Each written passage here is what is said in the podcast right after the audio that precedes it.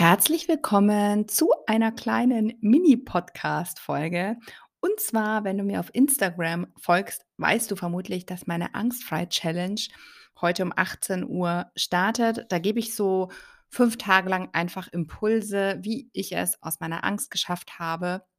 Habe ich einzelne Tage vorbereitet und heute geht es darum, wie ich meine Angst damals überprüft habe und zwar bekomme ich immer ganz viele Nachrichten von Menschen, die schreiben: „Ja, Angst ist natürlich nicht realistisch und ich kann ja in so 'ner Angstsituation nicht vernünftig und logisch denken und deswegen helfen solche Tipps nicht.“ Ähm, das habe ich nicht so empfunden.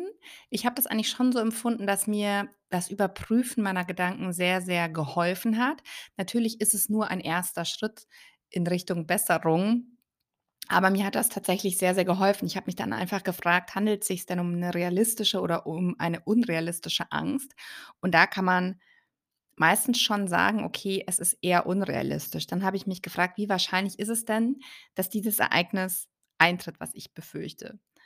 Und wie gefährlich ist denn die Situation überhaupt tatsächlich?“ Und da habe ich wirklich so fast immer festgestellt: Okay, es ist einfach super unwahrscheinlich und manchmal war es wirklich nahezu unmöglich, dass das eintritt, wovor ich Angst habe. Und, ähm, wieso sollte ich mich jetzt auf diesen negativen, komplett unwahrscheinlichen Fall konzentrieren? Also, es macht einfach keinen Sinn. Es macht eigentlich Sinn, sich auf den wahrscheinlichsten Fall zu konzentrieren, weil selbst wenn das eintritt, was wir befürchten, was ja so gut wie nie so ist, dann leiden wir halt entweder doppelt, weil wir uns vorher schon Gedanken gemacht haben. Und wenn er nicht eintritt, der Fall, dann leiden wir einfach umsonst.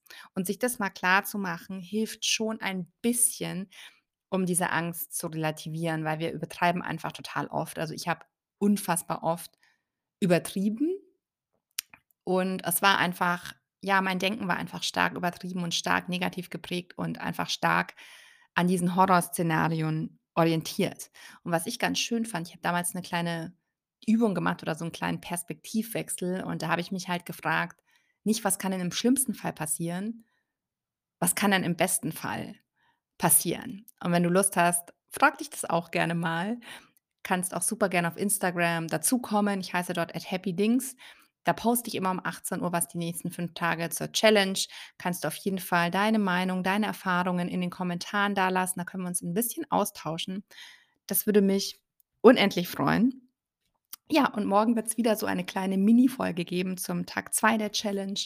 Und dann werde ich so ein bisschen im Podcast einfach diese Challenge begleiten und ich kann mir vorstellen, dass du da einiges für dich mitnehmen wirst. Ich bedanke mich auf jeden Fall fürs Zuhören, wünsche dir eine wundervolle Zeit und bis morgen, deine Christine.